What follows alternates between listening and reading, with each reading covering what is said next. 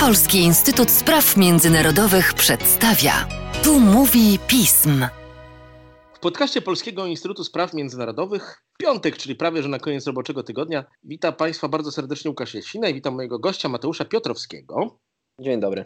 W kolejnym odcinku naszej realizowanej albo przez niego, albo przez Andrzeja, albo przez nich obydwu wspólnie kroniki amerykańskiej. Coraz więcej dzieje się w Stanach Zjednoczonych, straszliwy truizm, ale tak po prostu już chyba będzie. Wiele spraw do omówienia i zaczniemy chyba, chociaż tutaj akurat wybór jest trudny, która w ubiegłym tygodniu była najtrudniejsza i najważniejsza. Zaczniemy od prezydenta Trumpa i jego pobytu w szpitalu. Pobyt amerykańskiego prezydenta w szpitalu zawsze wzbudza bardzo wiele kontrowersji, zwłaszcza chyba w okresie pandemicznym, kiedy każda taka rzecz budzi odpowiednie skojarzenia, słuszne zresztą w wypadku prezydenta Trumpa. Mateuszu, może chłodnym okiem analityka, co się tak naprawdę zdarzyło w związku z prezydentem Trumpem? Było to coś niesamowitego. Walka prezydenta Trumpa z wirusem, zjawisko już zresztą upamiętnione w pamiątkowej monecie, którą można nabyć w sklepiku z pamiątkami Białego Domu.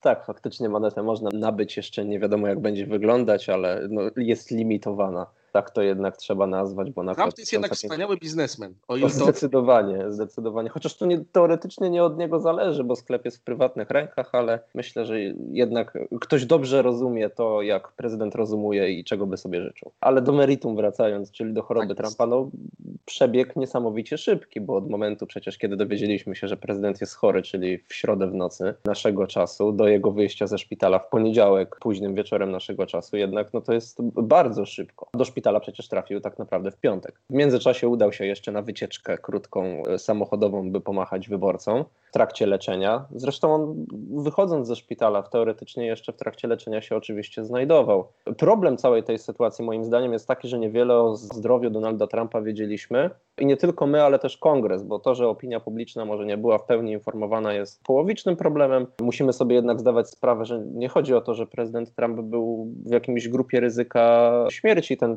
przebieg choroby chyba nie był aż tak poważny, ale mogła się zdarzyć sytuacja, że przez pewien czas prezydent Trump nie będzie w stanie sprawować urzędu i wówczas to obowiązki prezydenta obejmowałby Mike Pence. No, kongres powinien takie rzeczy wiedzieć i powinien być na ten temat informowany na bieżąco. Komunikaty płynące z Białego Domu były dość lakoniczne i nieprecyzyjne, jeżeli chodzi o stan zdrowia prezydenta. Dopiero po fakcie de facto, kiedy dowiedzieliśmy się, jakie leki zażywał Donald Trump, jakie przyjmował, no, może, można wnioskować, że ten przebieg choroby nie był najlżejszy, ale nie był też ciężki oczywiście.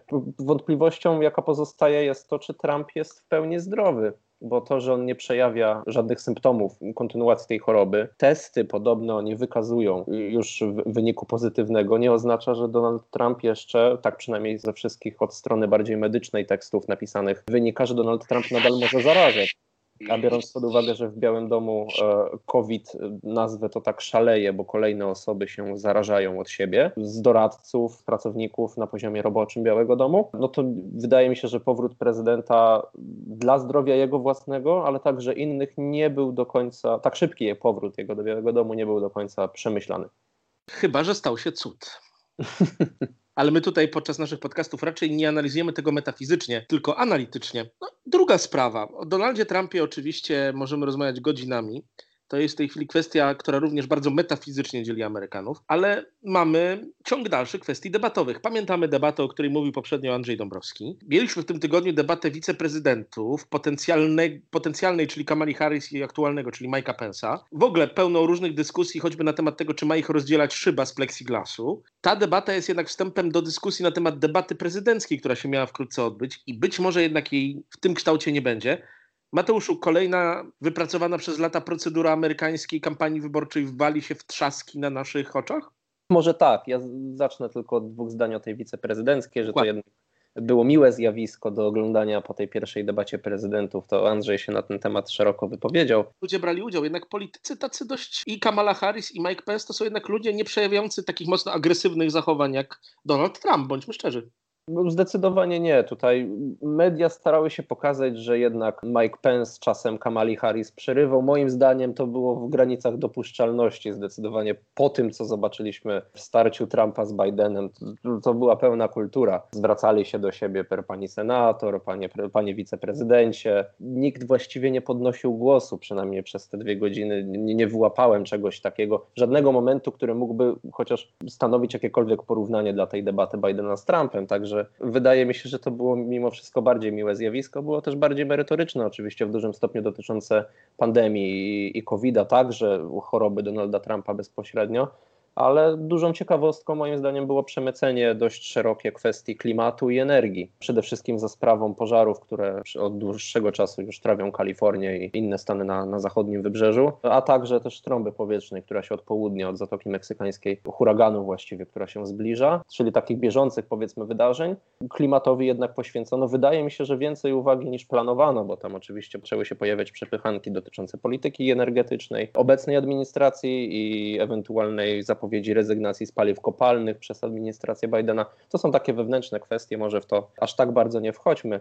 Przechodząc właśnie do debaty prezydenckiej i tego, iż może się ona. A jeszcze jedną rzecz odnośnie tego plexiglasu, o którym wspomniałeś. To jest wesoła, nazwijmy to, historia faktycznie ponieważ szefowa Departamentu Komunikacji Mike'a Pensa, Katie Miller, gorąco opiewała za tym, by się ten plexiglas na debacie nie pojawił i, i atakowała wręcz y, sztab Kamali Harris za tą propozycję. Natomiast dzień przed debatą jej mąż, który jest doradcą Trumpa w polityce, w kwestiach polityki migracyjnej, Stephen Miller, otrzymał pozytywny wynik testu na covid i w związku z czym e, sztab Pensa jednak ustąpił i zgodził się szybko na wprowadzenie tej restrykcji, która chyba w debacie ostatecznie nie za bardzo przeszkadzała. Przynajmniej nie było widać, by jakieś tam niedogodności z tego powodu odczuwała jedna czy druga strona. Co do pojedynku Trumpa z Bidenem kolejnego, no to właśnie może go nie być. Komisja debat prezydenckich zadecydowała, iż w związku z tym, że Donald Trump może nie być w pełni zdrowy, to znaczy może jeszcze powodować roznoszenie tego wirusa, bo ten okres inkubacji przecież wynosi od 10 do 20 dni po zakończeniu, po przejściu choroby. Zdecydowano, że ta debata odbędzie się w formie wirtualnej, na co Donald Trump nie przystał. E, Możliwe, że nie miałby Mateuszu okazji do rzucania tych swoich piorunujących spojrzeń, bo to jednak w internecie tak nie wyjdzie. No zdecydowanie nie. Poza tym, jakby to wyglądało, czy moderator miałby możliwość te, takiego zoomowskiego wyciszenia jednego z rozmówców, to jest śmieszne. To jest najgorsze dla no właśnie, tak, tak. Jednak on sobie doskonale radził z przebijaniem się przez moderatora w trakcie pierwszej debaty i przez Bidena także. To byłby problem, więc Trump odmówił. Biden oczywiście się na tej debacie, która już debatą nie będzie, właściwie pojawi. To będzie po prostu spotkanie, na którym zainteresowani wyborcy będą mogli zadać pytania, oczywiście w formie wirtualnej. Spodziewam się, że Donald Trump może ogłosić, że on również będzie miał swoją debatę, w której to on będzie odpowiadał na pytania wyborców i to będzie sytuacja jednak, nie wiem czy będzie precedensem, aż tak się nie orientuję w historii, ale na pewno cofając się o kilkadziesiąt lat wstecz, no to będzie jednak wydarzeniem, kiedy obydwaj kandydaci debatują osobno. To będzie coś niespotykanego. Zastanawiam się, jakie będą perspektywy ostatniej debaty, tej trzeciej. Czy ona będzie się mogła odbyć w formie fizycznej? Komisja jednak będzie musiała wziąć pod uwagę to, że jeżeli ponownie narzuci formę wirtualną, to Donald Trump raczej odmówi, chyba że okaże się, iż po tych osobnych wydarzeniach to jednak nie sprzyjało mu to zbytnio i jeszcze bardziej stracił w sondażach na tym, że odmówił, niż gdyby po prostu, niż gdyby mógł stracić, gdyby takie zaproszenie przyjął. Ale to jest oczywiście tylko kalkulacja, no i jeszcze nie wiemy tak naprawdę, co komisja sama zrobi. W tej kwestii pozostaje czekać i zobaczyć, jak te spotkanie jedno bądź dwa, bo, ze strony Trumpa jeszcze jasnej deklaracji co do takiej organizacji nie było, no pozostaje nam czekać, czy coś się takiego wydarzy tym świecie zdominowanym przez wyłącznie przekaz związany z kampanią, również w samych Stanach Zjednoczonych, przebijacie się czasem z informacjami o zupełnie innych wydarzeniach. Nim przejdziemy do czegoś, co jest taką waszą specjalizacją, czyli przypominaniem, że istnieje amerykański kongres dalej i praca ustawodawcza, chciałem się ciebie zapytać o plan porwania gubernator Michigan. Ta sprawa w samych mediach amerykańskich nawet nie była jakąś centralną rzeczą. Faktycznie nie, wybrzmiała wczoraj, ale uważam, że jest to kwestia jednak problematyczna i ważna do zaznaczenia. To w ogóle przypomnijmy, że jest coś takiego jak władze stanowe, niżej, niżej niż poziom federalny. Tak, tak, tak. Moim zdaniem sprawa jest o tyle poważna, może nakreślmy ją po, pokrótce. FBI zatrzymało właściwie sześć osób, a kolejnym siedmiu władze stanowe postawiły zarzuty, a więc łącznie grupie 13 osób, związane właśnie z planem uprowadzenia pani gubernator stanu Michigan jeszcze przed listopadowymi wyborami, wzięcia jej jako zakładnika. Celem takich działań miało być obalenie właśnie władz stanowych, a plan zakładał, że zjawisko to mogłoby się rozszerzyć także na inne stany. No, grupa, że tak to nazwę, wywrotowców jednak, to byli ludzie, którzy w ostatnim takich FBI wyś, wyśledziło, ćwiczyli e, oczywiście strzelanie z broni palnej, to, to jasne, ale także wysadzanie budynków, konsultowali się w kwestiach e, właśnie wykorzystania ładunków wybuchowych, na przykład w celu wysadzenia mostu, by odwrócić uwagę służb przed, przed porwaniem. Także sprawa jest dość alarmistyczna i podejrzewam, że skoro FBI udało się wyśledzić taką grupę, z uwagą patrzą też na inne Stany, bo biorąc pod uwagę, jak napięta jest sytuacja społeczna w Stanach, nie tylko ze względu na rosnącą polaryzację polityczną po obydwu stronach, ale też właśnie na te kwestie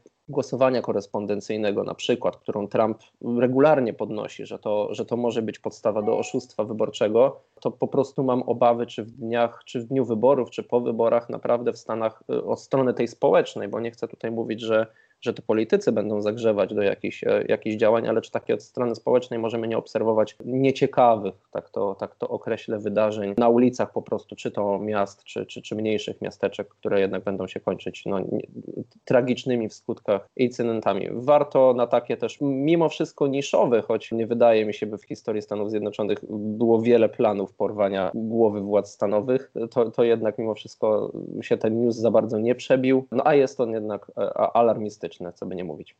Myślę, że się zdarzało oczywiście też pewnie o straszniejsze przypadki, ale raczej nie w XXI i nie w XX wieku. No właśnie. Ja wiem, że w stanie Michigan jest zimno przez połowę roku, ale czy to jest jeszcze powód, by tak się działo? To jest jakiś element rzeczywiście, Mateuszu, wzrastającej destabilizacji mentalnej w Stanach Zjednoczonych, o której też czasami mówiliśmy. I ostoją e, powinien być parlament, amerykańska władza ustawodawcza, kongres. Idą prace nad pakietem, który ma stymulować najważniejszą światową gospodarkę. Właściwie prace ustały. Już we wrześniu prognozowano, że przed listopadowymi wyborami nie uda się wypracować porozumienia, bo tak naprawdę stronami w tych negocjacjach są demokraci w Izbie Reprezentantów, którzy tę Izbę kontrolują, i administracja Donalda Trumpa. Republikanie w kongresie mimo wszystko są stroną taką pośredniczącą. To jednak, to jednak Trump wyznacza pewien kurs tutaj jako prezydent, no bo to on ostatecznie będzie podpisywał te E, tę ustawę, gdyby do niego dotarła po, po, po przebrnięciu przez obie izby, więc taką strategię, a nie inną przyjęto. Niemniej we wtorek Trump zerwał negocjacje, ogłosił to dość, dość hucznie i niespodziewanie, że nakazał swoim negocjatorom z administracji zerwanie rozmów. Głównie rozbijało się wszystko o kwotę pakietu stymulacyjnego. Demokraci proponowali 2,2 biliona dolarów, Trumpowi zależało na mniejszej kwocie, ale także wysokiej. Wielu republikanów uważało, że to mimo wszystko jest za duży koszt, że amerykańska gospodarka pod względem e, zaciągnięcia większego długu publicznego nie jest w stanie tego dźwignąć.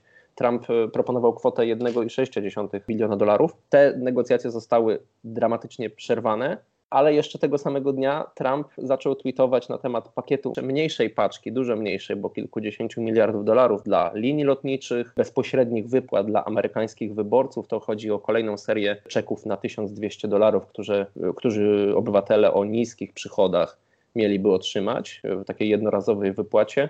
Także być może nie wszystko jeszcze jest stracone. Problemem jest oczywiście to, że żadna ze stron, co zrozumiałe, nie chce przed listopadem pozwolić na odniesienie tej drugiej jakiegokolwiek małego zwycięstwa, które mogłoby przedstawić jako swój sukces. Wydaje mi się, że taka wypłata, choć na pewno wielu Amerykanom potrzebna, to jednak więcej korzyści przyniosłaby Trumpowi, bo, bo to ostatecznie on by siebie pokazał jako, jako inicjator takich działań pomocowych dla, dla Amerykanów, którzy znaleźli się w trudnej sytuacji, więc na dwoje babka wróżyła, kolokwialnie mówiąc. Może się okazać, że stronom uda się porozumieć w jakiejś kwocie sensownej dla obydwu stron, być może gdzieś po środku i też oczywiście kwestii skierowania tych środków do odpowiednich podmiotów i na konkretne cele, a być może dopiero do rozmów uda się wrócić po, po 3 listopada, kiedy już będą znane wyniki i, i wyborów prezydenckich i oczywiście tego, jak ułożą się siły w obydwu izbach kongresu.